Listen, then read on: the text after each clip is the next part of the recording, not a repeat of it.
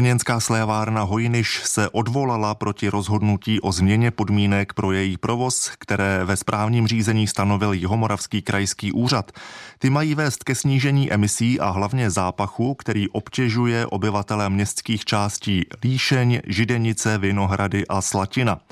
Námitky firmy bude posuzovat Ministerstvo životního prostředí. Schrnutí dosávadních kroků, které mají zápach omezit, má redaktorka Vlasta Gajdušíková. Pěkné odpoledne. Hezké odpoledne. Krajský odbor životního prostředí začal loni na podzim na základě stížností obyvatel prověřovat, který provoz může být původcem zápachu. Podařilo se mu prokázat, že zdrojem je skutečně slévárna, konkrétně její výrobní linka, kde se odlévají a chladí odlitky. Zahájil se slévárnou hojnyš správní řízení o změně integrovaného povolení pro její provoz. To řízení zatím není ukončené, protože firma se proti rozhodnutí krajského úřadu odvolala. Jaké podmínky krajský úřad slévárně uložil? Kraj stanovil přísnější limit pro těkavé organické látky, který se má za rok ještě více snížit. Firma by také měla častěji měřit emise. Místo jednou za tři roky by to měla dělat každý rok. A nově má také měřit emise u deseti látek, které se dosud v žádné jiné slévárně neměřily. Jsou ale ve vstupních surovinách, které hojniš používá. A právě tyto látky mohou být i v poměrně malých koncentracích zdrojem velkého zápachu. Kraj tedy rozhodl, že je firma má změřit, aby se zjistil skutečný stav znečištění. Pak stanoví pro tyto látky specifické emisní limity. Kdy se tak má stát, říká Tomáš Helán z Krajského odboru životního prostředí. Klíčové datum, vlastně první z těch datumů je 31.8., kdy vlastně stanovujeme slévárně řadu povinností, které spočívají hlavně v těch měřeních, to znamená, chceme zjistit ten skutečný stav znečišťování. Chceme vlastně, aby slévárna zpracovala pachovou studii a hlavně návrh technického řešení, tak aby pak ten vlastně termín toho 1.5.2023, což je ten další milník, kdy vlastně chceme, aby slévárna měla stanoveny takové emisní limity, aby bylo bezpečně prokázáno, že už nebude vlastně obtěžovat zápachem. Jaké výhrady má firma Hojniš k novým podmínkám provozu?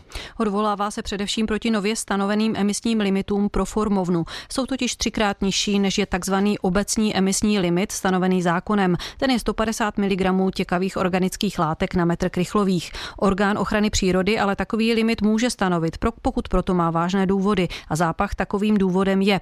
Další bod, který slévárna rozporuje, se týká odborného posudku a rozptylové studie, které byly podkladem pro rozhodnutí krajské krajského úřadu. S jejich výchozími předpoklady a následnými závěry firma nesouhlasí, říká její mluvčí Kateřina Svobodová. Podkladem pro rozhodnutí krajského úřadu byl mimo jiný odborný posudek a rozptylová studie. S jejich výchozími předpoklady a následnými závěry nesouhlasíme.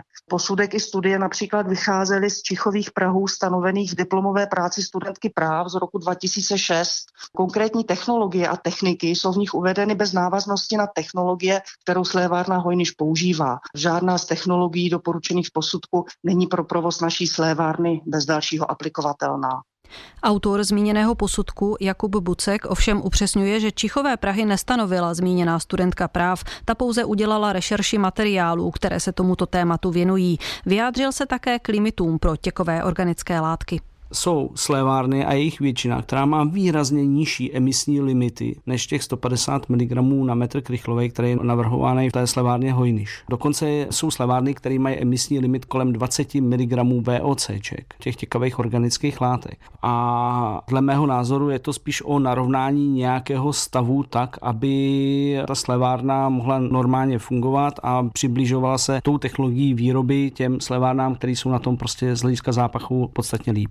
Splnění přísných podmínek, které navrhuje krajský úřad, si vyžádá investice za desítky milionů korun, tedy řádově víc, než dosud firma Hojniš do modernizace svého provozu vložila. To je možná důvod, proč se jim brání. Ministerstvo životního prostředí by mělo o jejím odvolání rozhodnout do dvou měsíců. Tolik naše reportérka Vlasta Gajdošíková. Vlasto, děkujeme za informace. Naslyšenou. Naslyšenou.